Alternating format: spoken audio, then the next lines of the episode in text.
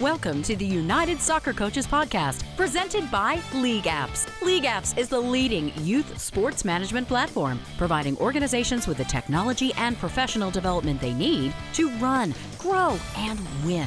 On a mission to bring the benefits of sport to kids everywhere, they go beyond technology to provide leaders with professional development and relationship building, and to work with sports based organizations to address issues of accessibility and equality. To learn more, find them at leagueapps.com or as LeagueApps on all of the social networks. Now, here's the host of the show, longtime soccer broadcaster and voice of United Soccer Coaches, Dean Linke. What a massive show we have for you today. We start talking Michigan State women's soccer. They are now number six in the country. That's right.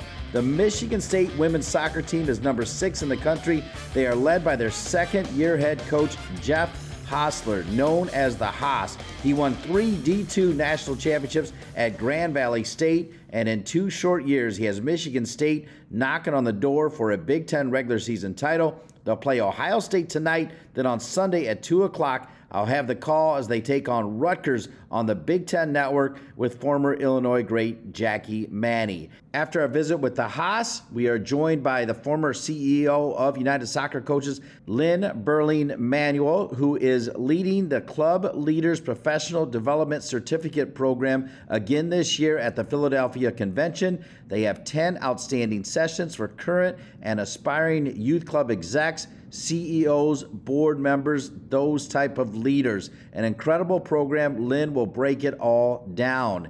After Lynn, the API soccer coaches community, led by their chair, Ashu Saxena, has brought forward another amazing guest. A Canadian Indian man doing amazing things for his community, doing amazing things over in India as well. Sanjeev Parmar is on the show. And we end by talking to an author of a new book by way of Sweden, Marcus Walfridsson. So much experience. He just finished his book called Lessons from the Beautiful Game How to Become a More Efficient Coach. Who doesn't want that? We all should get this book. That's our show, and it starts after this message from our presenting sponsor, League Apps. We bet you didn't get into this business for the back office duties. That's why we created League Apps, the industry's leading youth sports management platform. So you can spend less time with busy work and more time doing what you love. League Apps provides organizations with the technology and professional development they need to run, grow, and win. Go to leagueapps.com to learn more. League Apps is proud to be the presenting sponsor of the United Soccer Coaches Podcast. Welcome back to the United Soccer Coaches Podcast, presented by League Apps. Once again, here's the host of the show, Dean Linke. Welcome back to the United Soccer Coaches Podcast, presented by League Apps. I'm so thrilled to be kicking off this week's show with the top man of the Michigan State women. In just his second year, he has Michigan State at 12, 1, and 3. One lonely loss against Arkansas way back in September 4th as we're doing this interview, he's won six games in a row, not tied him, won six game in a row in the Big Ten, beat Purdue, beat Penn State, beat Maryland, beat Michigan, beat Northwestern. They're rolling along. And we're here with the Haas, who, by the way, won three national championships at Grand Valley State as well. Jeff Hosler, the head coach, the Michigan State women, all alone in first place of the Big Ten. The Haas. Welcome to the United Soccer Coaches Podcast. Dean, thanks so much. Thrilled to be back here with you. Talk a little bit of little shop, little Michigan State soccer, and thanks so much for that introduction. Yeah, well, I'm fired up because they just added your game on Sunday against Rutgers. This will air on Thursday. I know you have a game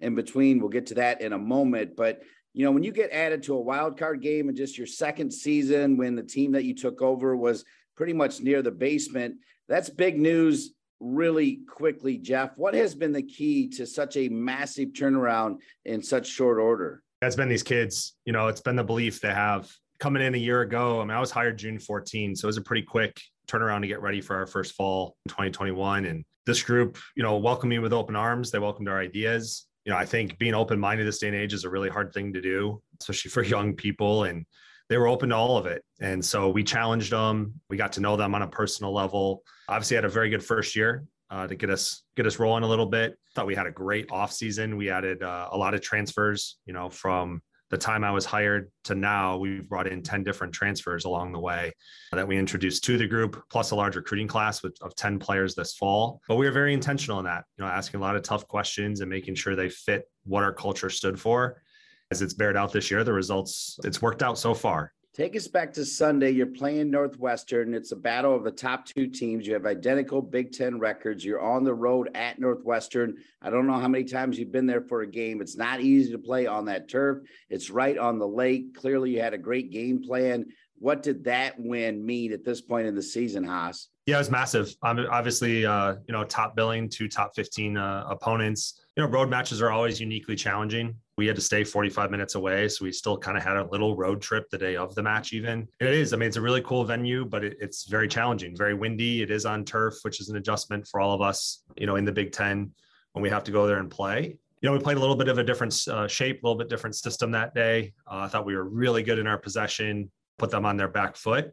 And when you can score twice and you can score twice off set pieces, I mean, that's a hard thing to recover from uh, for any group. So I thought we did a good job, you know, keeping our foot in the gas in the first half and then obviously seeing it out through the second. Remind us who you play today, the day that this is released. It's a Thursday before your game on Sunday. Yeah, we'll be traveling to Ohio State. So another nationally ranked opponent for us.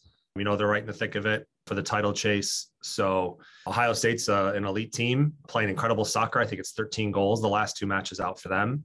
And so it'll be uh, their attack. Our defense has been very sound. So shaping out to be a really big one on Thursday night. And then the game on Sunday against Rutgers. So yeah, I mean, two big, big games Thursday, Sunday. Can we get in your head on how you break those down? Is it one at a time? Are you thinking about Rutgers before Ohio State at all? How much do you share with the team about both opponents? Yeah, I mean, we're always one day at a time process in training Tuesday and Wednesday. It's specific to our opponent Thursday and, and what we need to to look towards. But this is a week where both teams, similarly in a 4 3 3, uh, different variations of it. So there's some some things that are similar that you can train. They both have elite wing play with pace and ability. So there are some things transitional that, that do transition tactically for us.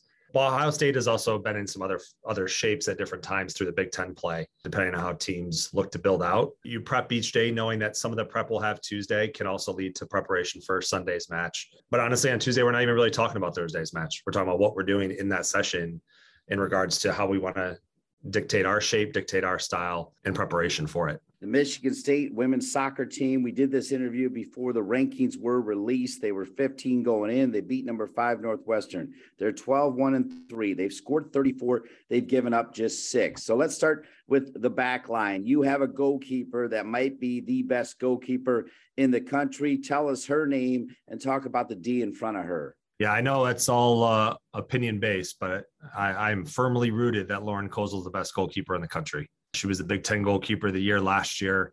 Uh, she continues to improve day in day out. You know, we're watching a future pro in the college ranks right now. Player of her size, she has incredible hands. She comes for you know balls that she comes for. She she not just gets to but collects. We just play with supreme confidence when she's there because she's a big time shot stopper. She makes all the plays she's supposed to, and then makes those super saves or super plays as well very good with her feet. So we're a build out team that that knocks it around really well. And we really depend on her decision making to start the start the possession, start the attack, um, but also be there as an outlet or release when we can't go forward. So thrilled to have her, but it's not just a, a one person show. Our back line has a lot of experience. You know, we start a transfer from Colgate and Ruby Diodati that did everything any player could do at that level. I think a four year all conference player, two time United Soccer Coaches All Region player, is our highest in stat rated player on, on their in terms of field players. So we've got grad senior, grad senior, and Sam White, who was all Big Ten last year, grad senior, and Abby Gardner in her fifth year, and senior Reagan Cox in, in our starting back four. So you, you couple those things with senior Lauren Kozal They've seen a lot of games, seen a lot of action. There hasn't been very many things they haven't been in situationally. That's the backline, Jeff Hosler. I call him the Haas. I think everybody that knows him calls him the Haas because he is the Haas. He is the man. He's the head coach of the Michigan State women as they are rocking and rolling. He's got a veteran team getting the most out of it, also adding transfers. I'm going to say that stat again 12, 1 and 3, 34 goals for as well. And you've got three players, double figures in points. So Lauren, Cameron, and Jordan with eight goals, six goals, and five goals apiece, 19, 14, and 12 points respectively. It's a group that you know, you go back a year, the graduation of Ava Cook, you know, who was really everything for us in the attack, was often double teamed. Everything, frankly, everything we, we did went through them, and everyone knew that uh, went through her. And uh, I think we graduate her, and there are a lot of questions about where goals were going to come from because in the attack, you talk about those three: Lauren DeBow, Jordan Wickus, uh, and Cam Evans are all returning players that didn't have a lot of points a year ago. But this is a you know a situation where some of the parts make us greater, and um, they're all having actually individually statistically better years than Ava a year ago. Uh, and collectively, I think we're at 19, maybe 20 players now that have points with I think 15 different goal scores. So this is a well balanced attack. Uh, Cam Evans had a hat trick earlier this year against number 19 Colorado. The very next game out, Lauren DeBow had a hat trick against Illinois. And then three of the next four games, Jordan Wickus scored a goal in each of those matches, including a game winner at Penn State. So um, I don't think we're a group you can focus on one individual. I think we can hit from different angles.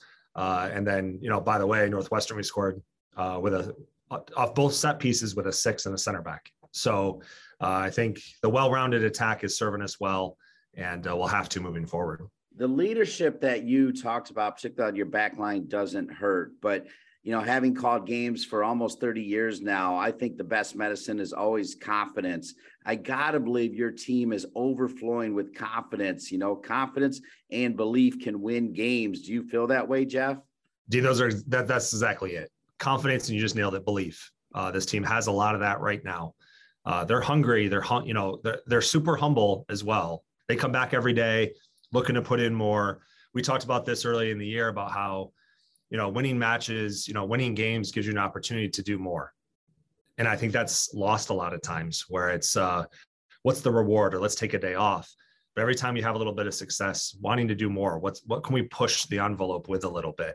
and they've they've been receptive to that year, you know, week in week out this year, and that's really led to accumulation of of different wins that we're stacking throughout the course of the year. So yeah, I mean, you get results, you're going to draw more confidence. They believe in our in our coaching staff. They believe in each other. Uh, they believe in the game plan each time out, which makes a massive difference. You know, they're going out to execute it. So we've been a group that we've stayed true to our identity. We knock the ball around well. Uh, we like to press and and and try to win the ball back. Uh, we like to try and create and score goals, which we've done, but we've done it in a variety of ways in terms of our system and uh, our personnel. We're here with the Haas, Jeff Hosler, just in his second year as the head coach of Michigan State. They play Ohio State tonight. Then on Sunday at two o'clock, they take on the Rutgers Scarlet Knights. I'll have the call with former Illinois great Jackie Manny, as then we'll start moving into the Big Ten tournament. I fully expect to see Jeff Hosler in Columbus the Big Ten tournament semifinals and finals. We played at lower.com stadium, the home to the Columbus crew. You mentioned belief.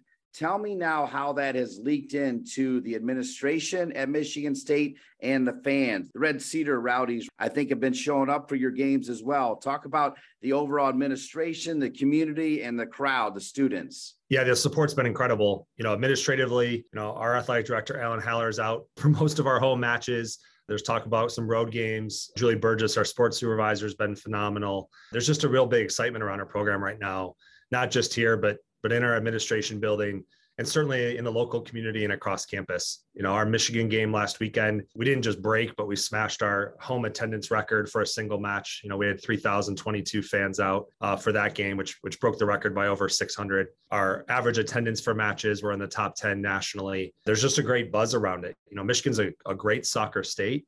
Lansing's a great soccer community. People are coming out, uh, not just here locally, but driving across the state. Northwestern, we had over 600 people come out wearing green and white this past Sunday down in, down in Evanston. So there's just a great buzz around it, Dean. Uh, people are excited. We're hearing from alumni every day. They're fired up about it. So your coaches at Michigan State are just getting to know you. As you know, I cross over into other sports. And in the span of seven days, I did the Battle of the Big Bear, where Michigan State beat Michigan in men's soccer. Then I did field hockey. Helena lost a heartbreaker in uh, field hockey against Ohio State. And then I did volleyball, where Leah Johnson got her first win. At that volleyball game, you guys had just beaten Penn State and you got more airtime than I did in that game as you were sitting right behind the service line. That had to have been great for the team because you saw Leah win her first game in the Big Ten, and you guys were celebrating arguably one of the biggest wins in program history, that 2 1 win at Penn State. Yeah, that was a really cool moment. The stars aligned for us to be able to do that. you know, to knock off number six Penn State uh, on the road, then take the road trip on the bus uh, to get into uh, get to Maryland, uh, catch the volleyball team Friday night. I don't know how this again stars aligned, but we were able to find seats right there, right on the edge of the floor. Girls were really into it. We were into it. I left that place sweating. You know, I mean, we were we were fired up about it, and uh, I'm so thrilled for Leah. You know, to, for us to be there for her first Big Ten win. She's going to do an incredible job here. She is doing an incredible job here. There's a lot of excitement around that program too. So, as a department wide, you know, we're all very supportive of each other. One of our pillars in our culture is family. We have to, to continue to demonstrate that different ways, and that extends out to our our brothers and sisters here uh, with our other sports. So that was an awesome moment for us. We got to celebrate with them, jump around a lot, sing the fight song at the end of the day. So uh, it's exciting the man's got to be considered for National Coach of the Year. He has Michigan State at 12, 1 and 3. They got the Buckeyes tonight. They have Rutgers Sunday, a special game added on the Big Ten Network. That's how good Michigan State has become 12, 1 and 3. Before we let you go, and I know that uh, people have heard me interview you on other podcasts, but I still think your story is incredible. You're from the state of Michigan. So start from the beginning. Tell us where you grew up, where you went to college, how you ended up at Grand Valley, and then how you ended up at Michigan State, Haas. Yeah, so I'm a, I'm a hometown kid. Grew up right here in East Lansing, Michigan. Played soccer, basketball at Alma College, a small D3 school about 45 minutes north of Lansing. Great school, had an incredible experience both athletically and academically, socially. When I graduated and came back home, uh, my high school coach, soccer coach, Nick Archer, who's a legend, was like, Hey, why don't you come out to practice one day? I thought I was going to come out, maybe train with the team. And sure enough, he threw me a whistle and said, You're coaching the freshmen down there and uh, that's how it all began. So I, I, I, coached multiple sports here in the East Lansing community uh, for four years, then coached at Alma College for eight, uh, took over a program that didn't have much success, and, and we won uh, a league title and made an NCAA tournament a different year before having that incredible opportunity at Grand Valley State, which I think is the premier institution in Division two uh, in Grand Rapids, Michigan. Was there seven years, had some good success uh, in my time there and uh, been able to stay in the state of Michigan, you know, for my whole professional life, which has been really special for us and our family, both being from here. And then obviously transition here to Michigan State this past summer. So be able to have to be able to come home. Our, our families are both from here. Have family around, friends around that are just the same as family for us. Have people at our games all the time. Be in the local community. Our kids are are playing soccer here for Cap City Athletic uh, with coaches that I began my coaching career with uh, or played alongside back in the day. So it's really full circle situation. This is the ideal fit and uh, thrilled to be here. All right. As we close it out, if I understand it correctly, and I'm not the sharpest tool in the shed, I'm definitely no Jeff Hosler when it comes to brain power. But if I do the math right, the destiny of the Big Ten champion regular season, I think, is in your hand. Ohio State, Rutgers, you win those two games, the title is yours. I did the math right there, didn't I? You did. And what would that mean in your second season? I can't wrap my head around it. It would be absolutely wild. I'm thrilled each time we get a win because the Big Ten Conference is incredibly special.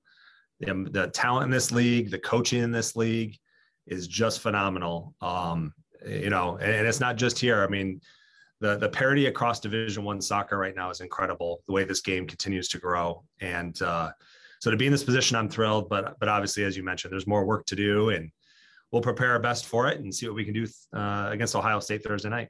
Softball, though, if you do win it, that means you have the home seed until the semifinals. If you keep on winning in the Big Ten tournament, that's pretty important. Yeah, I think playing at home, you know, we mentioned uh, the way our community's been supporting us. Um, I, I, think playing in front of your home fans, sleeping in your own bed, there's are definite advantages to that. Uh, although that didn't work out for us last year, so uh, we've got to make sure that we take care of business, keep it one day at a time. And uh, man, I'd love to be in Columbus because what a cool opportunity and environment that could be. So, people, this interview sounds familiar. It's because every time he won at Grand Valley State, we would put him on the United Soccer Coaches podcast. Now he's at Michigan State, winning every single game. And I'll close out with this, Haas, whether you like it or not our lives are always going to be bound in some way as the new uh, SID for North Carolina FC is Jake Levy, who you know really well. So we've had so much fun talking about you each and every game. It's got to be pretty cool that you've got little Haas soldiers all over the country now. Is that what we are? I like that. I like that. Uh, yeah, Jake's obviously worked with him for a while at Grand Valley, and he's just a really close friend of mine still. So uh, much much like you guys have those conversations we do all the time. When you when you bump into special people whether it's professionally or personally you know you got to bring keep them close to you. And jake's one of those people. It's been a pleasure you know over these years with you dean. And uh, it's it's great to be back on talking shop talking soccer and talking connections. So I do want to paint a picture as we close out here because you were at that game after beating Penn State and they showed the team and they said, Hey, the women's soccer team is there. And I'm like, That's great, but where's the Haas? And so they pan over to the right and there you were standing right there. And then the whole team wasn't just you, the whole team got in the picture. And of course, you were right there to shake Leah's hand as well. So now everyone in the truck is so fired up about Sunday's game. And there's like, Dean, you got the Haas on Sunday. You can't complain anymore that you don't have Michigan State this year. So you're ready to roll. Michigan State Rutgers Sunday. Of course, he's got some business against the Buckeyes tonight. But two o'clock, I'll have the call on the Big Ten Network with Jeff Hosler, the top man at Michigan State. They are rocking and rolling. What a great way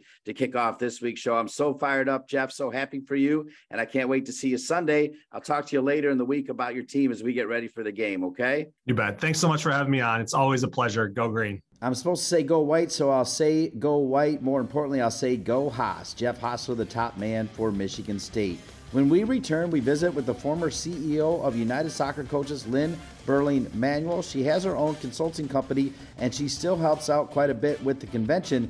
As for the second year in a row, she is leading the Club Leaders Professional Development Certificate program at the convention in Philly with 10 outstanding sessions for current and aspiring youth club execs, CEOs, board members, etc. Lynn Berling Manuel on the bounce.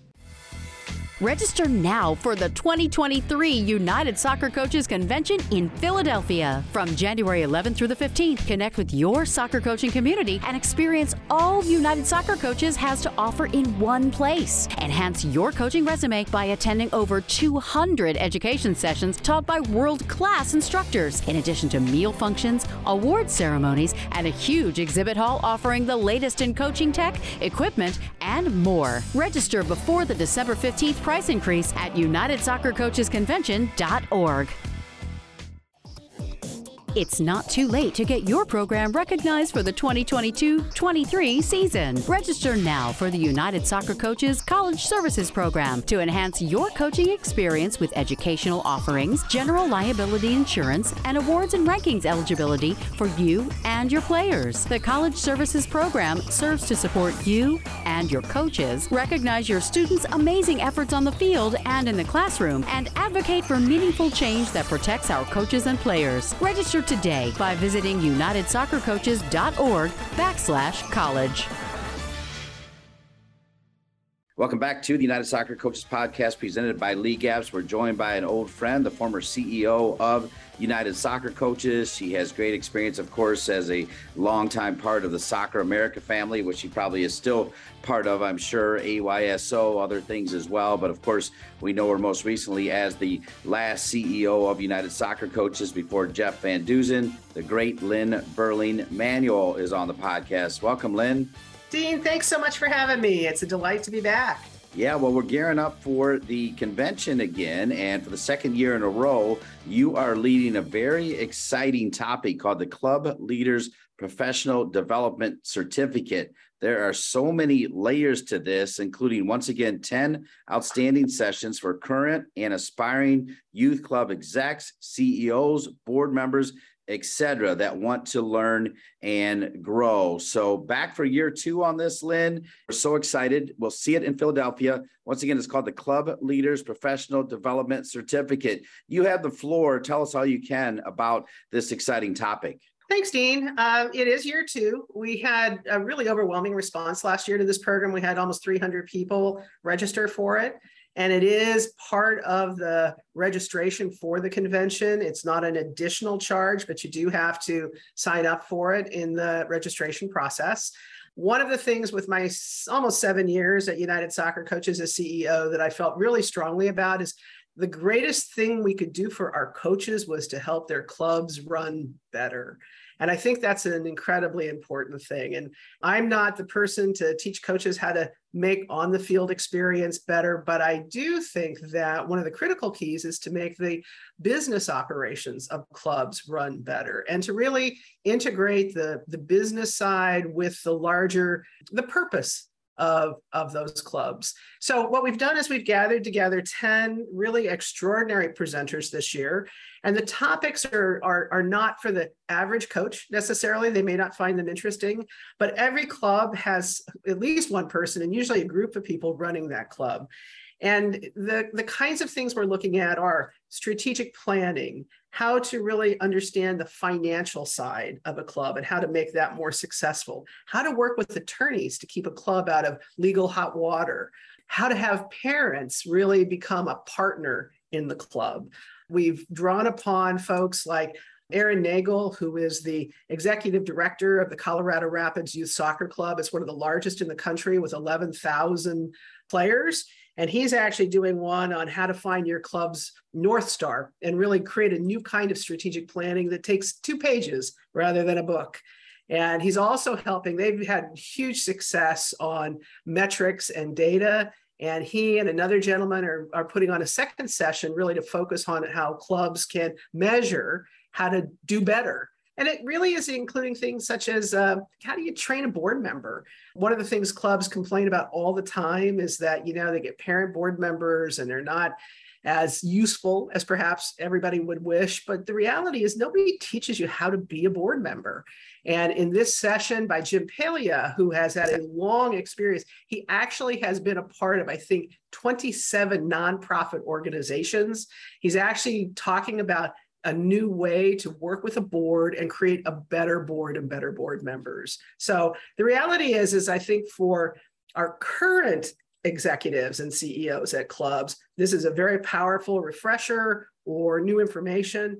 But there's an entire generation of aspiring CEOs and executive directors. They may be a coach today, they may be in some other area of soccer today, but there are thousands of clubs in this country, and we want to be sure that every executive is getting excellent training. So that's what this the focus of this program is. So you named a couple of them. Are you prepared, Lynn Berling Manuel, to list all 10 and who's presenting them, or are you still working on it? I am totally prepared. all right, well, let's do it. Let's hear about all 10. Oh, that's that's very kind of you. I didn't want to oversell in any way, but I am very excited. I mentioned Aaron Nagel. Um, again, I'm very excited about Aaron. I actually saw him first do this do a presentation at a business session that i was an attendee in. And i was so impressed with him i asked if he would join us and he said absolutely.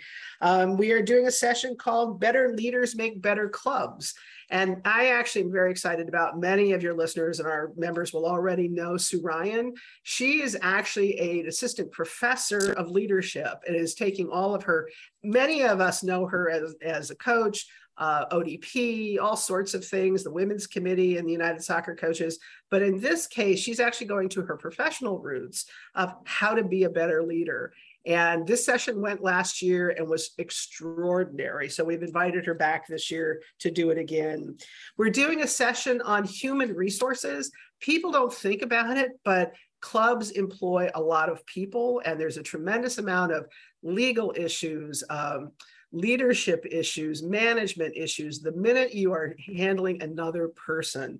And we were actually bringing in an expert in this area. His name is Jeff McClure. He actually is a human resources attorney, but he's also being joined by a human resources professional named Jill Meshikow, who was the head of HR for AYSO. Now, that's a very large youth organization, but as she points out, it's exactly the same issues. How do you set up good parameters for folks? How do you let them go when the t- if that time comes, or how do you help them to be more successful? Um, I'm excited about that one because I think HR people don't think about it. Clubs don't think about it as a discipline, but it it really, it really is. Um, the analytics adventure is actually a, a, one that I'm pretty excited about this year, and it's really about how to use data to really transform your club and decide a lot more of its actions. And it's being the faculty member is Adam Kuhn, who's the executive director of a company called Satori Soccer. And interestingly enough, that's a nonprofit spinoff that was created by the Colorado Rapids so that this entire data area could be focused on by other clubs and nobody feel like it's the club's business. This is a separate nonprofit company. We're doing that building and training the better board by with Jim Palia and Jim is the president of a company called Brands That Stand but again his personal expertise is he has been on the board of literally dozens of nonprofits. Um, how to make parents your best allies is being presented by Chris Price, who's the founder and CEO of a company called Life Sports.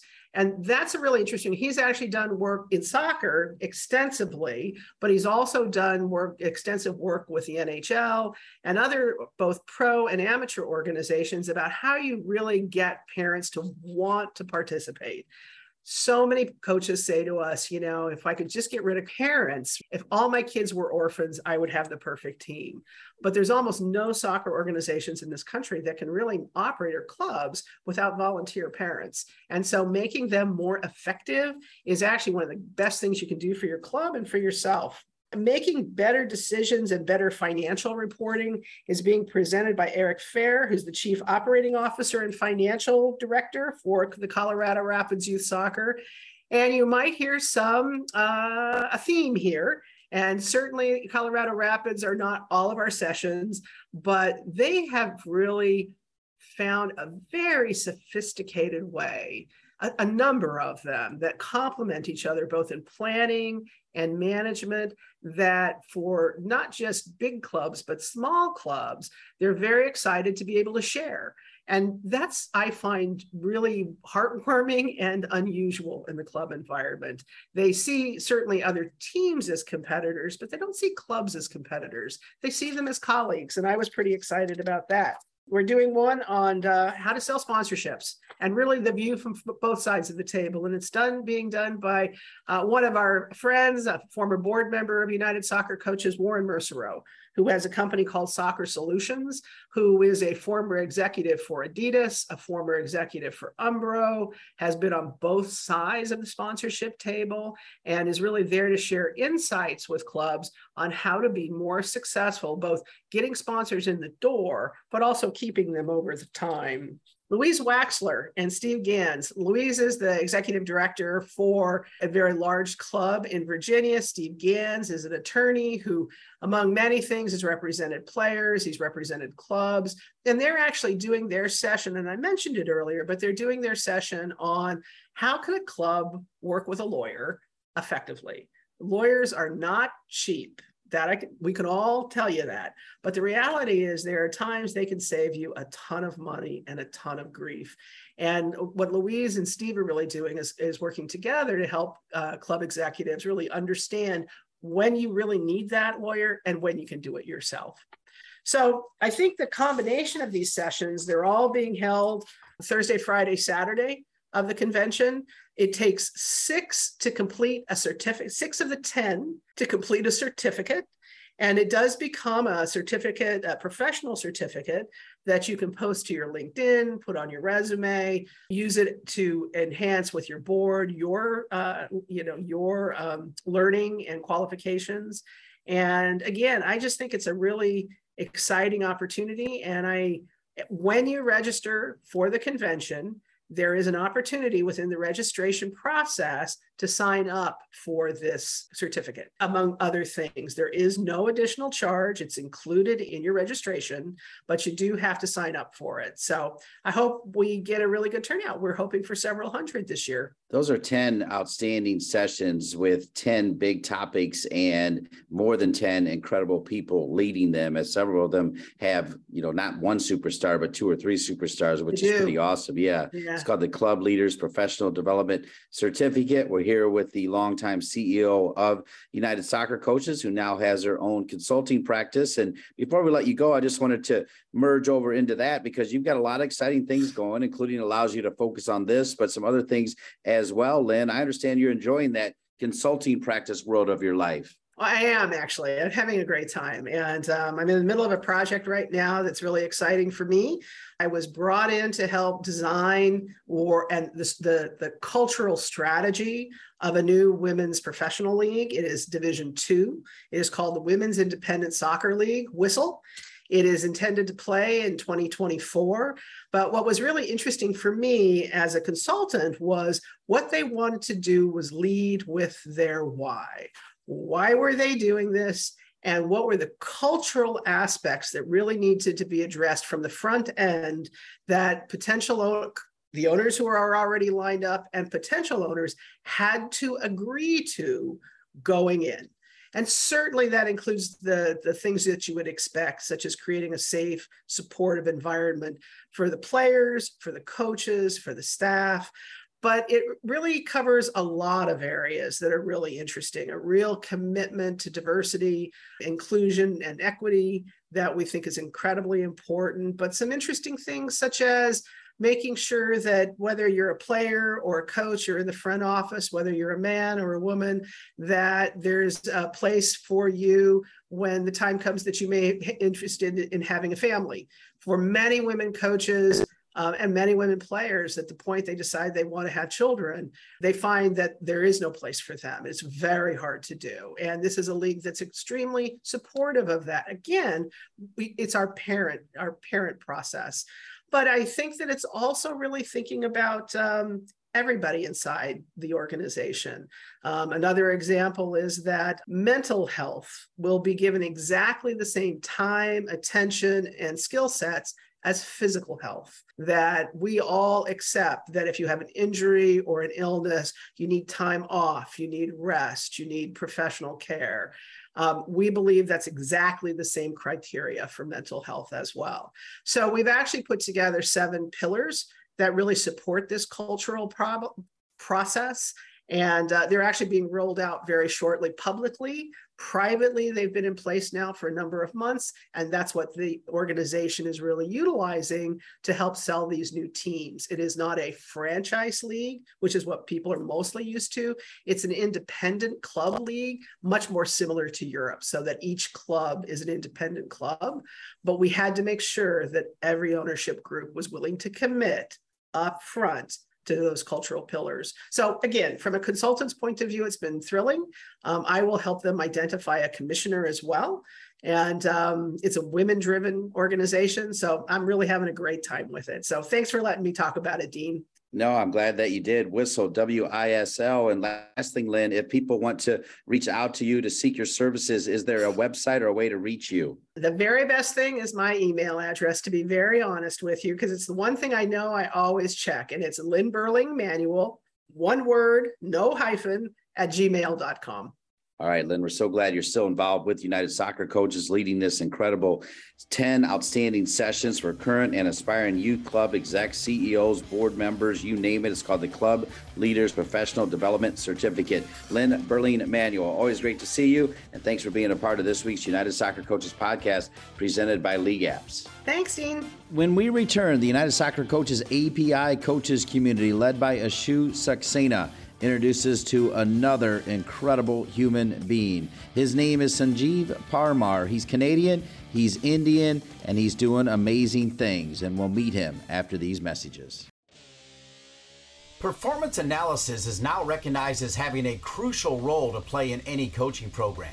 The United Soccer Coaches Performance Analysis Level 1 Special Topics Diploma will provide coaches with real world examples of how analysis is being used to enhance the individual player development process and maximize team performance. Additionally, successful candidates will achieve level 1 accreditation as an applied performance analyst from the International Society of Performance Analysis of Sport. Register now by visiting the master course schedule on unitedsoccercoaches.org. If you listen to this show, we open our doors to all of the coaches community They used to be called the advocacy groups, and we definitely love doing it with United Soccer Coaches API coaches community that's led by Ashu Saxena. He's done an incredible job. A lot of people know him for the well-rounded soccer coach. I know him for just being an all-around great guy, and what he's done is brought me all-around great people to be on the podcast. And it's no different today as he brings us Sanjeev Parmar who lives in Canada right now. He serves as the YFC technical director. We'll get more on that and some of the other things he does. But first, let's welcome Sanjeev. Sanjeev, welcome to the United Soccer Coaches Podcast. Thanks, Dean, for having me. Looking forward to chatting with you. Yeah, you're based in Ontario, and obviously for us, having a coach from Canada is an amazing opportunity for the membership of United Soccer Coaches, especially uh, somebody of your caliber, in addition to your global outreach, you're not just passionate about player development and providing service to others, but you have proof of development on many accounts. Just an amazing yet humble person who Ashu has enjoyed. And now we're going to get the pleasure of enjoying. In your own words, give us your path to where you are today and some of the things that you've done to get to where you are today. Yeah, it's a good story. It's a, I mean, it's a long story, I guess. I don't know if it's a good story, but uh, yeah, as a kid, you know, I, I was eight years old when I fell in love with the game. It was a it was a moment of Diego Maradona, the day he won the World Cup, and I didn't know that much about soccer. I played as a little baby, but I saw my uh, family they were watching and celebrating. They're talking about this Diego Maradona, and I saw a picture of him in the paper, and so I decided that's who I wanted to be. I'm going to be the next Diego Maradona. So for my youth career, that's what I worked towards being the next Diego Maradona. I just wanted to be the best player in the world, famous, top man in the world. And uh, I pursued playing, you know, went to school in, in America. I'm, I'm from Vancouver Island originally and uh, played four years of university ball. Ended up getting drafted to play, um, but ended up choosing Charlotte Eagles to go and play for. And uh, played for a few years, went from Charlotte, ended up in Canada after, after five years in the States. Um, played for a couple years and got a concussion um, and I retired basically at that point because I was very young, still 24.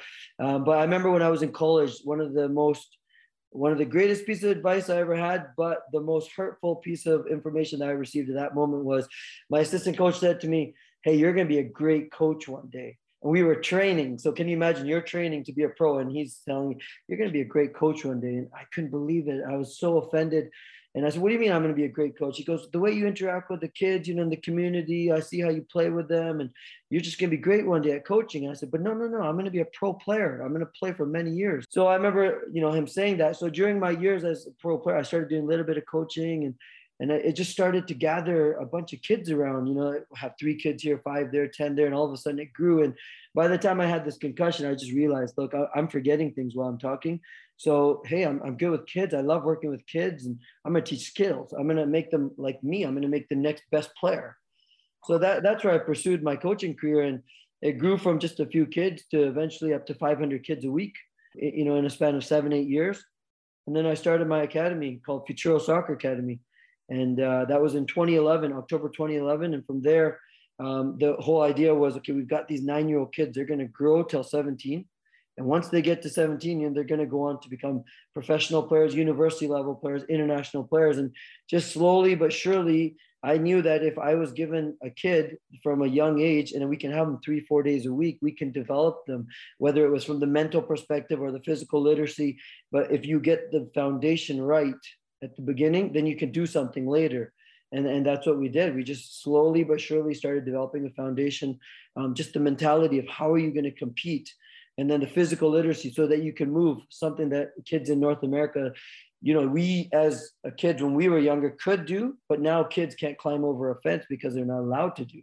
Um, you know we used to climb ropes you know in gym class but they don't have ropes. They don't know what that is.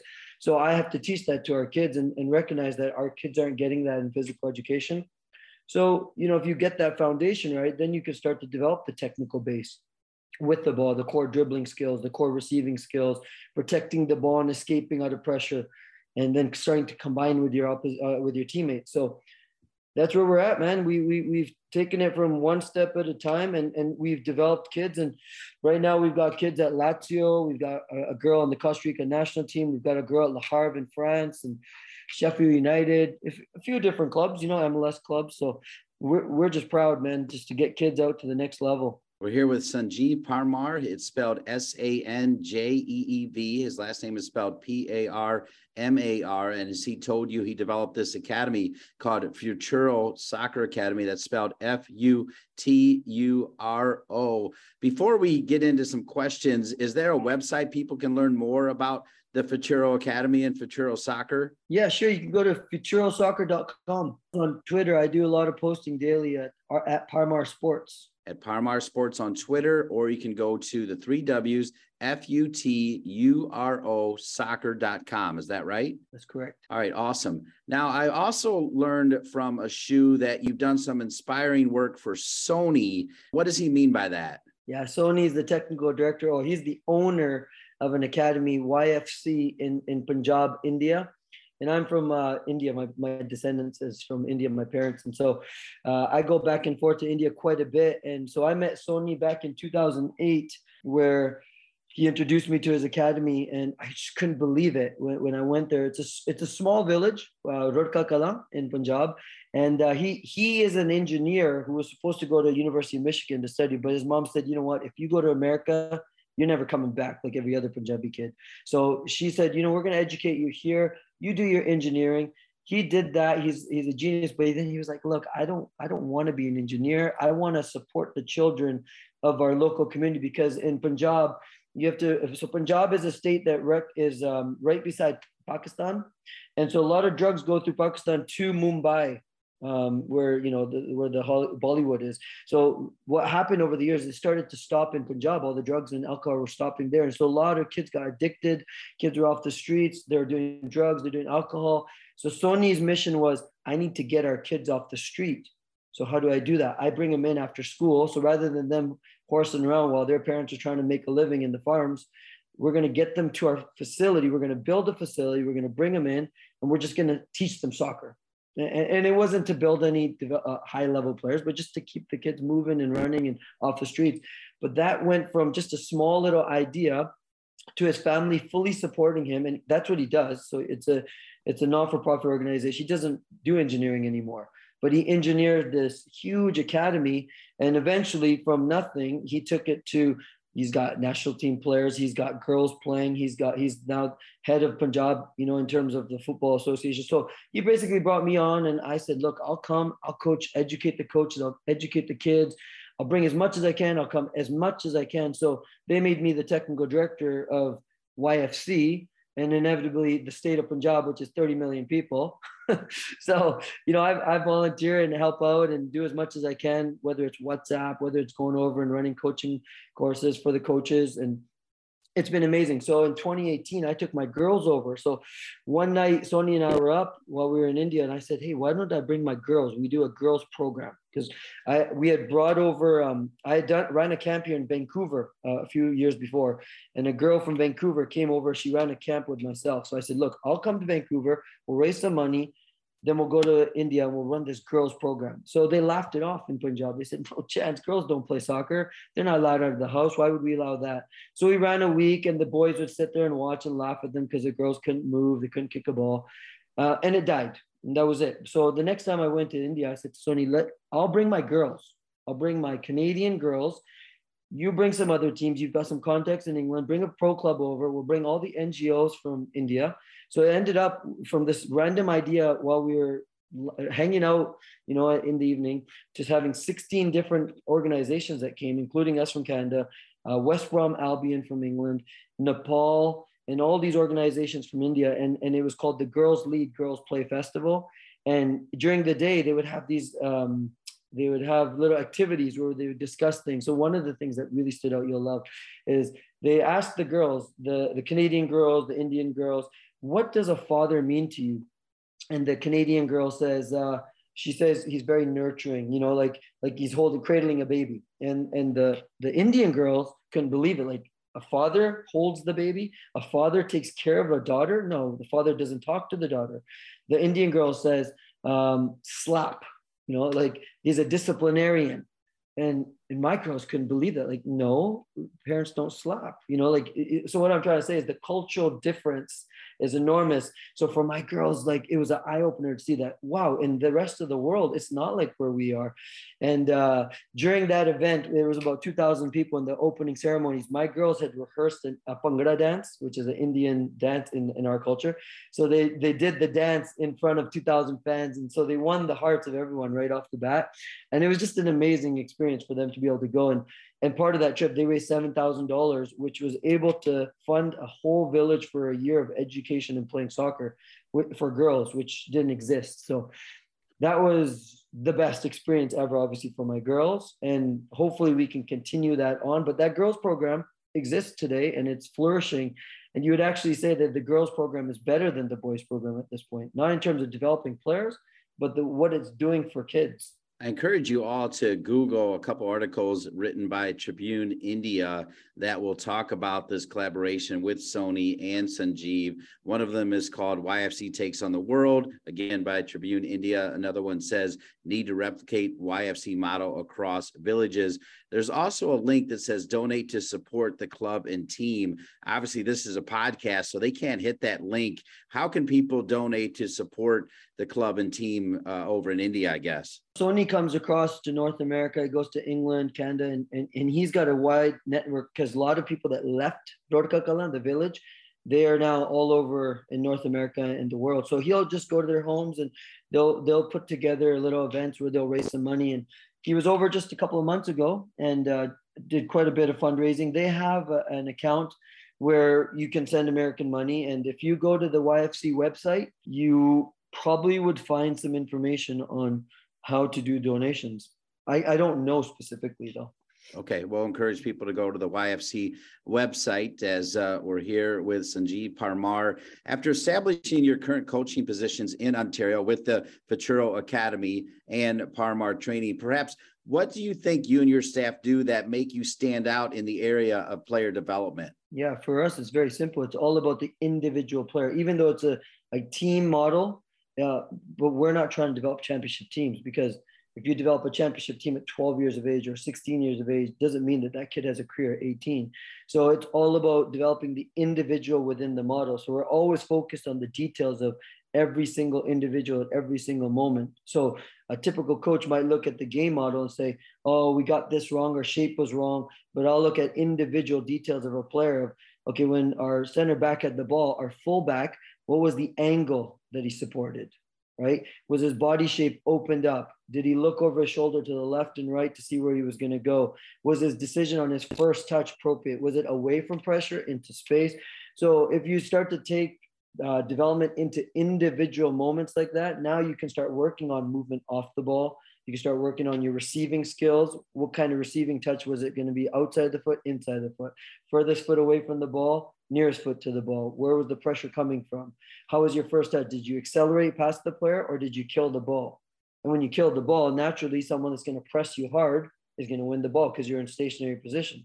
But if you moved the ball and dragged it to the left, that might have created space to the right to play which create another angle. So it's all about dominating the ball because, as you know, in football, the ball dominates us, right? So we we play, we we think we're going to control the game, but the ball is con- constantly controlling the player. So from a young age, if you can control your body, which is physical literacy at the beginning, then you can learn to control the ball. Then you have a chance of succeeding, whether it's you're going to go to university in the states or whether you're going to go to europe to play or whether it's an mls club or whether you're playing co-ed soccer at 25 years of age, you still have the capability of dominating the ball, which allows you to play. Ashu said that you're big on quote chaos training, end quote, and why it is effective. Talk to us about chaos training.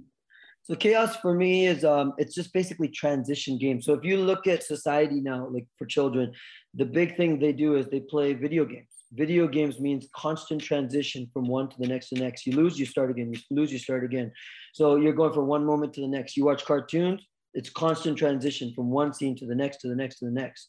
So if, if that's reality of what kids are facing, then how can we bring that reality to the game? Because kids now, if you look at the future, they will probably in the next 20, 25 years be playing video games rather than going and registering to play soccer or sports because you can sit in your house and play video games versus going out. And maybe the next generation of parents will have played video games rather than being at the field playing. So, how can I then adjust to what the future is going to look like for kids? And for me, transition is very important. So, in the game, there's three moments there's attacking, there's defending, but the most important moment is transition. And, and if you don't transition quickly enough, then from attack, you lose the ball and the opposition scores on you. Or from defense, you don't transition quick enough, you don't get to go attack.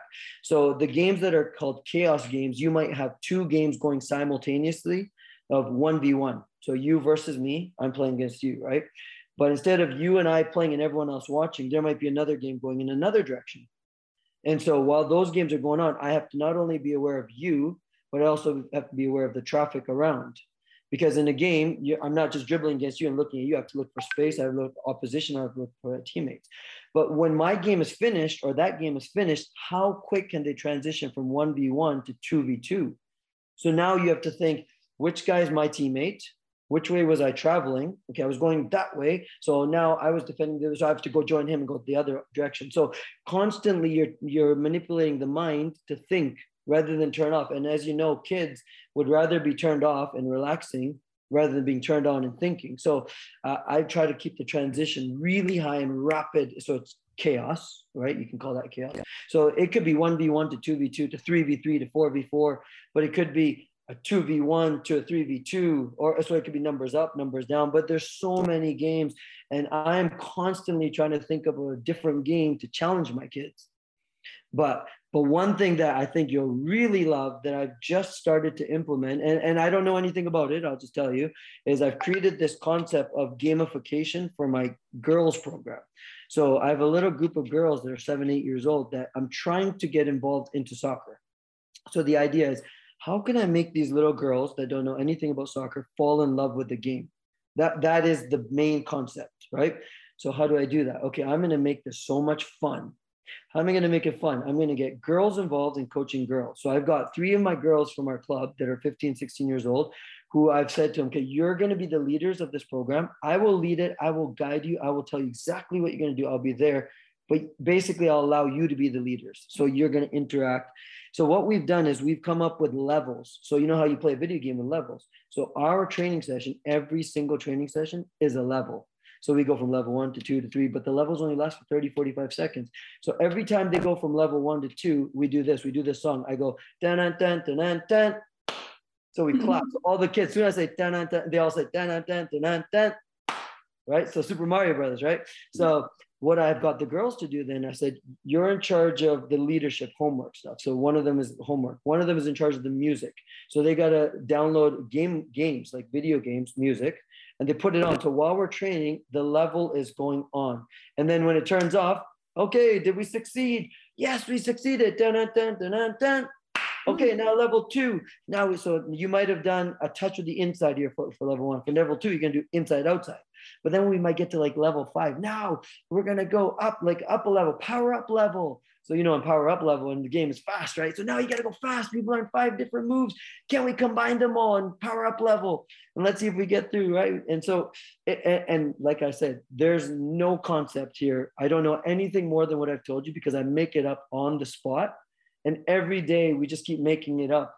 And, and, so it gets better and better. And every day I add things, and the parents laugh and the kids giggle. And I'm like, okay, we're going to go from level 10 to level 12. They're like, no, it's level 11. I was like, no, what do you mean it's level 11? It's supposed to be level 12. And it's just a big joke, right? Like I'm just joking around the whole time. So they come and they're just excited to play. And I, don't even think they know anything about soccer. And I don't think I've even taught them anything about soccer because I think I'm probably having more fun than they are. Well, I will tell you, Sasek Swain has said that you have this incredible passion for service to others, domestic and abroad. And he also said that what drives you to excel in every training session is the kids. You've been crystal clear on that. Because you got this invitation from the API coaches community, can you explain how being a member of the API coaches community has been helpful to you? Oh, it's incredible. It's um for me as a kid growing up here in Canada, I'm I'm Canadian kid, born and raised. I'm from an Indian community.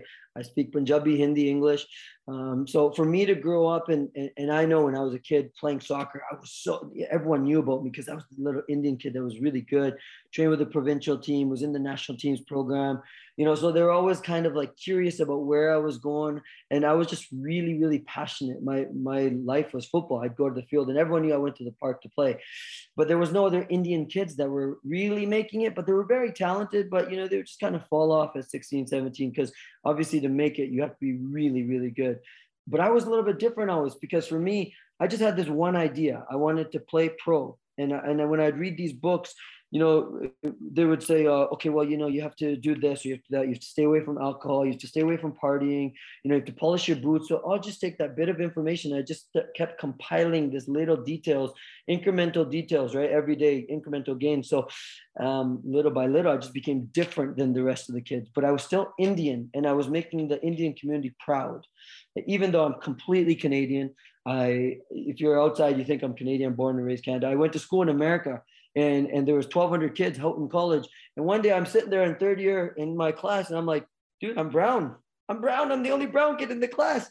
You know like it took me three years to realize that i'm actually different but i don't like i never look at myself as being different because i'm i'm born and raised in canada whatever right? But it, i i realized that you know in my community you become a doctor you become an engineer you know you become an accountant because those are the things that you do in, in indian culture because India is a country of struggle and survival, not like Canada, where you know our parents came, they struggled, but I didn't struggle because they did all the struggle for me. So I already had it made. And the next group of kids, they have it even made even better. So we we think that we need to make sure our kids are doing well in education so that they can survive later. But now that's changing, right? The society is changing a little bit. In India, you got 1.2 billion people, but you might have uh, a middle class of 300 million people that's more than you know the population of of America, but still you have eight nine million uh, 100 million people that are still poor, right? Our culture, we we get excited about education because we know that's the way out. But I also know that my passion it was my way out. I, I always looked at life in the four P's possibility. What is possibility? Right. So my possibility was I want to be involved in soccer at the highest level. And so I have a passion for it. And so when I tell kids, I tell anyone, I say, you have to have a passion, whether it's soccer. And as you know, I have soccer passion, but you might want to be an astronomer. You might want to be this or that. You have to then work hard. You have to persevere. You have to be persistent towards that. So in my community, I'm someone different. And, when I go home, even till now, when someone says to me, Hey, what do you do for a living? my relatives say, I, I coach soccer. They're like, Okay, yeah, that's right. So what do you do for a living? I'm like, I work with kids. I coach soccer but but how do you make a living? You know, like so how, what do you mean you coach? So what's your real job, right? And so they don't get it because that's not really the norm. I've been doing it long enough where they've kind of accepted me, right? And and I'm different. But in our community, we don't see so many coaches. So whenever you do see someone, it's like, oh wow, that's cool. You're a university coach. You're Indian. That's just. It, it's hard for me to explain that because in in a North American society, it's normal, right? You're born, you grow up, grow up, you become a coach. But in our society, it's not normal in, in Asian society, it might not be as normal because education is always going to be front and center. So it's very exciting for me to be able to, uh, for other people to be able to see that, oh, this guy's Indian. He, he has lived his life through his game. He's traveled around the world because of the game. And maybe then I could be like that as well. And so I feel like it's an inspiration for others, even though I don't go and, you know, I don't go talk about this and hey, I'm going to inspire you. But I think it's cool that I'm doing it and that I, I get excited when I see other Asians that are coaching. It's just cool for us. It's hard to explain, I guess, but it is very nice. No, it's beyond cool and super inspiring. Just two more questions for you. One, what are your plans for the Diwali Festival of Lights, and can you briefly explain its significance? Yeah, Diwali is uh, next Sunday, I think October 22nd, I think is the official date. Well, I was given tickets to go to the Ottawa Senators hockey game, which I've given to my coaching staff because as a family we have to go to this event. It's the it's the victory of good over evil. So for sure I have to go to the event. It's the Festival of Lights. I guess you guys know it as. If you go back into epic times, Ramayan is the book, and Ram is is the Lord that has victory over Ravan, who's the bad guy. And so basically, it's the victory of good over evil. Um, and then when he came back home to his kingdom, there was lights all over, you know, because in celebration. And so it's the festival of lights celebrating good over evil. And, and I guess to summarize it. And so, yeah, we'll have a nice celebration here in, in Ottawa. We'll go and uh, attend some festival and activities, and we'll do some stuff at home too. We're gonna like with my kids, we do um, some drawings on the ground. We get some powder and we color things up, and it, it's great. It, it's a nice time. Well, it's interesting that it's Festival of Lights because, to be frank, and I'm not being a sycophant, you are a bright light indeed. And Ashu said you would. So, as we close out, if you could plug one more time your website and where people can follow you on Twitter to keep up to date on everything that you're doing, Sanjeev, it's pretty awesome. Yeah, no problem. Twitter at Parmar Sports, um, which I post daily for just coach education. I just post random things for people to see so they can learn. Our website is futurosoccer.com. And if you want to learn something from that website, probably go to the homework section um, because we provide that for our kids in the academy so that they can, you know, if someone needs to work on the receiving skills, I just basically say, here, here are the core receiving skills. Go there, work on the stuff, get a wall, hit the ball against the wall, work on it. Or if it's their footwork they need to work on, we've got, you know, 30 videos or something, just constantly adding little things. So it's just something for the kids to go home and do for five minutes, 10 minutes a day. So there's a program in place, whether it's strength training or whatever it is. It's just a few things on there. It's nothing great, but it shows some of the kids that have gone on to do well in our academy. That website again is Futuro Soccer, F U T U R O soccer.com. I want to thank Ashu Saxena, who is the chair of the United Soccer Coaches API Coaches Community, for indeed bringing us this bright light in Sanjeev Parmar. Sanjeev, thank you so much for sharing your story. It is indeed bright, and uh, you're welcome back anytime. Hope to see you at the convention in Philadelphia, and thanks for being with us. Thanks, Dean. Looking forward to seeing you guys in the future. When we return, we're not done learning, we're not done growing. I want to thank Zach Burkhead for reaching out and letting Bailey Conklin and myself know about Marcus Walfridsson. He's had an amazing career and he's written a great book called, quote, Lessons from the Beautiful Game How to Become a More Efficient Coach, end quote. Who doesn't want to become a more efficient coach? We visit with Marcus Walfridsson after these messages.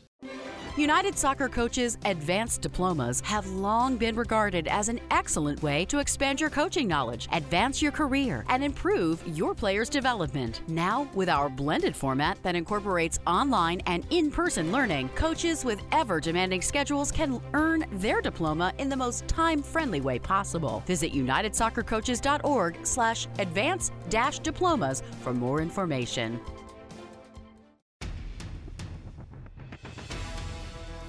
Does it feel like all you're doing to manage your team, club, or league is busy work?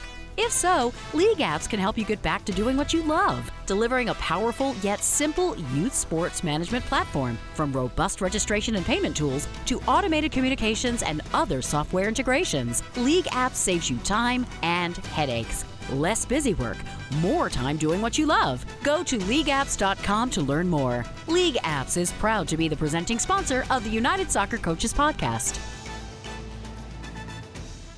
Welcome back to the United Soccer Coaches Podcast presented by LeagueApps. So pleased to be joined now by Marcus Walfridsson. Marcus is a Swedish international who has more than a decade's worth of experience as a professional coach from the grassroots level to the Women's UEFA Champions League, where he reached the quarterfinal against Manchester City. Additionally, he has consulted with top U.S. and Scandinavian clubs. Marcus has begun mentoring other coaches and providing advice to them based on his previous experiences.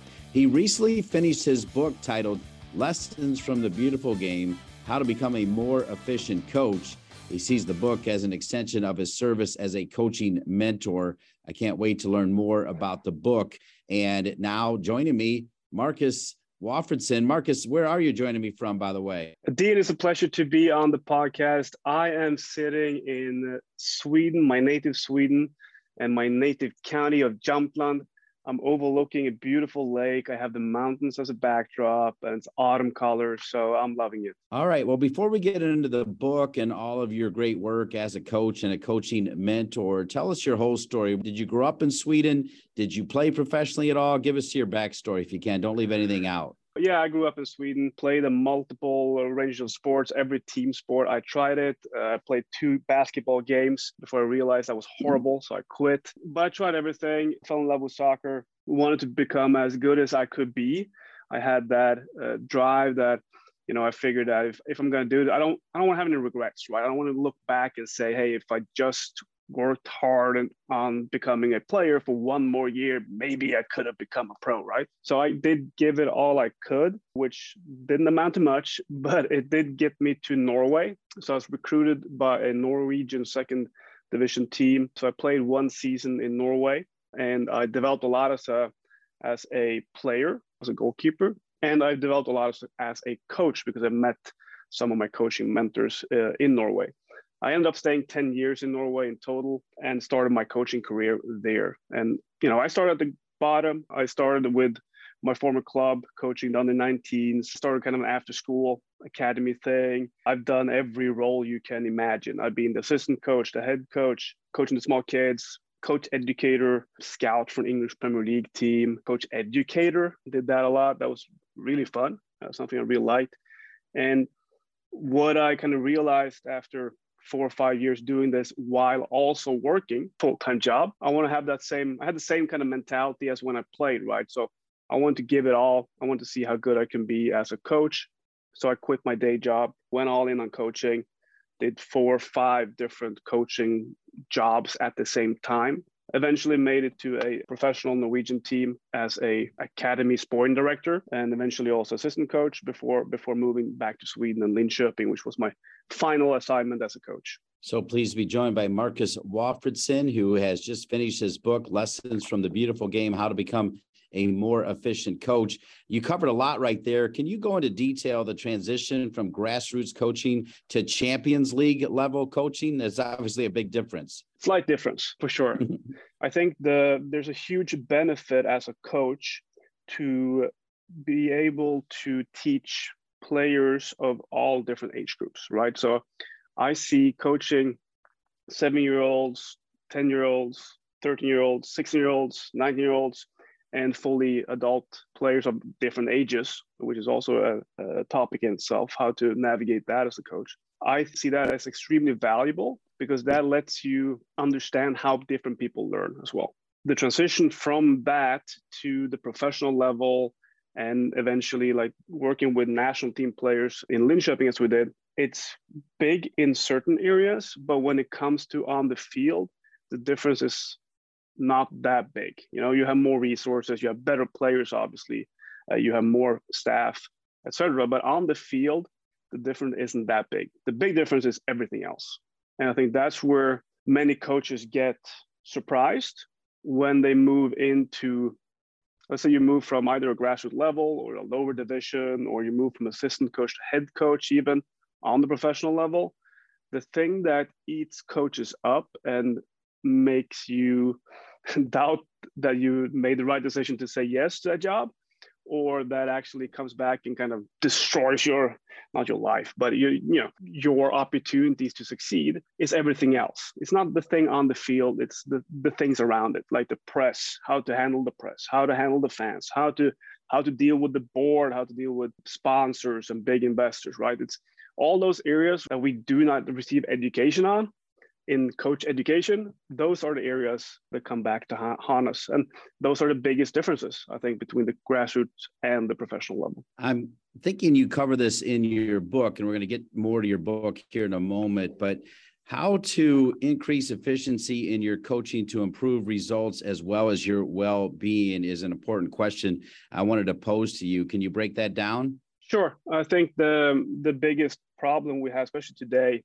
is all the information we have around us. We're consistently bombarded by information and we have a lot of communication going on on different levels. Communication is always a good thing, but we can also fall into trap of over communicating and you just get distracted easily today. I think that's one of the major things today for coaches, figuring out what is the thing that I should be doing that actually gives results. And this is what I talk about as the first step in the book as well how do you prioritize? And how do you figure out what is the most important thing? What's the thing you can use to spend the less the least amount of time on but can give can give you the most results right? I always use the the pareto principle as an example right? The 80 20 kind of rule and it holds true in a, across different different disciplines. And it might not be 80 20 exactly but you know at least it's it shows a point. And i think this is definitely the way it was for me. When I look back at my coaching, I would say I probably spent 80% of my time on the thing that gave me 20% of results, which is insane. you know, obviously you should spend most of your time on the things that actually give you results. But I think that we are many coaches who are spending a lot of time on different things that's all related to coaching, but at the end of the day, it does not provide results. And then, you know, the question obviously become what is results? Because I'm not talking in general about the game result, because that's the diff- most difficult thing that you can, I mean, you cannot control it as a coach. It's the most difficult thing you can influence. But results, I mean, that could be obviously the game result, but also like in terms of developing players, in terms of making the team better, that is a result, right? So I think that is the the most crucial step for becoming more efficient is to figuring out what is the most important thing I should do. Here with Marcus Walfridsson, who just finished a book, Lessons from the Beautiful Game How to Become a More Efficient Coach. When we finish, we'll tell you where you can find that book, and you'll want to get that book. And because of his humility. I feel like you very much cliff noted your impressive resume, which I appreciate, but I know you've had amazing experiences along the way from grassroots coaching all the way to the Champions League. What do you feel like you've learned most from all of your various experiences worldwide? It's a very good question, Dean. Thank you for that. The thing I learned most about is probably what I should not do. you know, and that's kind of all this the like I mentioned briefly, like all these things I spent time on that I shouldn't have spent time on. I spent a lot of time, like you say, I'm, I travel a lot. I I've been to many of the biggest clubs. I've been fortunate enough to be part of a, a lot of good coach education. There's been a tremendous amount of knowledge transfer. So being able to learn from these people that are on the top and the top clubs have been extremely valuable. And I think in that process, and this might be the thing that I learned for sure is that when I look at everyone, not only coaches, but let's stick to coaches in this this context. When we look at the top coaches, when we look at Pep Guardiola, Jurgen Klopp, and all these amazing coaches, we tend to look at it and treat it as ah, what they are doing is how you should do it. And then the problem is that we do not have those players you know we do not have those resources.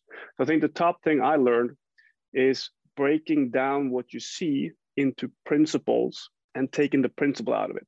If they do this ah so the principle of that is they want to attack with speed because to they want to exploit the opponent in transition. Okay let's take that principle and then figure out how to implement that in my environment with my players who are 19 years old you know they only train twice a week or whatever it is but don't copy the exercise. Don't copy exactly what they do. Don't copy what that club is doing but learn from the principles of it. So if you're able to learn from multiple coaches and multiple clubs awesome. See if you can identify what they have in common that makes them successful. And don't copy it. So i think that is my my major lesson. I love the fact that I learned that you have spent some time at the United Soccer Coaches Convention. I'm always amazed when I meet these talented European based coaches that say that the convention is one of the best things they've ever attended. And it's here in the united states where a lot of times europeans still feel like united states are novices in soccer. Clearly we're growing. We're a power in women's soccer for sure although england and spain just beat us but you know we're the back-to-back world cup champions. Talk about why you have enjoyed so much being a part of the united soccer coaches convention. Well, I think the first thing, which is very strange for someone who lives in Sweden, is you're in a venue with tens of thousands of coaches, which is incredible. The pure size of it is amazing for someone who comes from a, a small country. We only have 10 million people in this country. And then you can see 10,000 people in one day. That's you don't see that here. So that is one thing. It's almost too many things going on. You know, there's so much to choose from. So actually, one of my biggest criticisms is that there's too much stuff, so I cannot go to everything. You know, I see that the things I want to go to there at the same time, and I'm like, ah, darn. You know, but it's also the the unique kind of combination of you have the kind of soccer industry meaning the people who try to sell you stuff they are also there so you have you have this one location where you can kind of you can meet your colleagues you can you can learn from people who have more experience and more knowledge than you have, and you can meet people that you can create business connections with and and all that good stuff. So I think that's the that's the reason why I love it, and uh, I'll I'll definitely try to be in Philly uh, this upcoming year as well. Well, speaking of selling stuff, I definitely want to sell this book, Lessons from the Beautiful Game How to Become a More Efficient Coach. Before we tell people where they can find it, tell us what was the genesis, what was the tipping point behind wanting to write this book, and then follow that up with what are some of the key talking points of the book, some key learning points of the book? Well, the reason I wanted to write it was after I left Linköping, I felt that I did not want to coach anymore. I given it more than a decade, um, you know, from the grassroots level, done every role up to, to this point, and I kind of felt like, okay, uh, I I did my thing here. However, I'm the type of person that whenever I come into an organization, I did this as a coach. When I came into an organization, I always want to leave the organization in a better state than when I came. That was my intent when I came, always, and I think I succeeded with that. That's how I thought thought about the coaching thing. I thought it was almost unfair of me to quit coaching a team at least. Uh, now I coach coaches, but uh, it, it, would be unfair of me to quit without leaving something behind because I felt like I made almost all the mistakes you can make.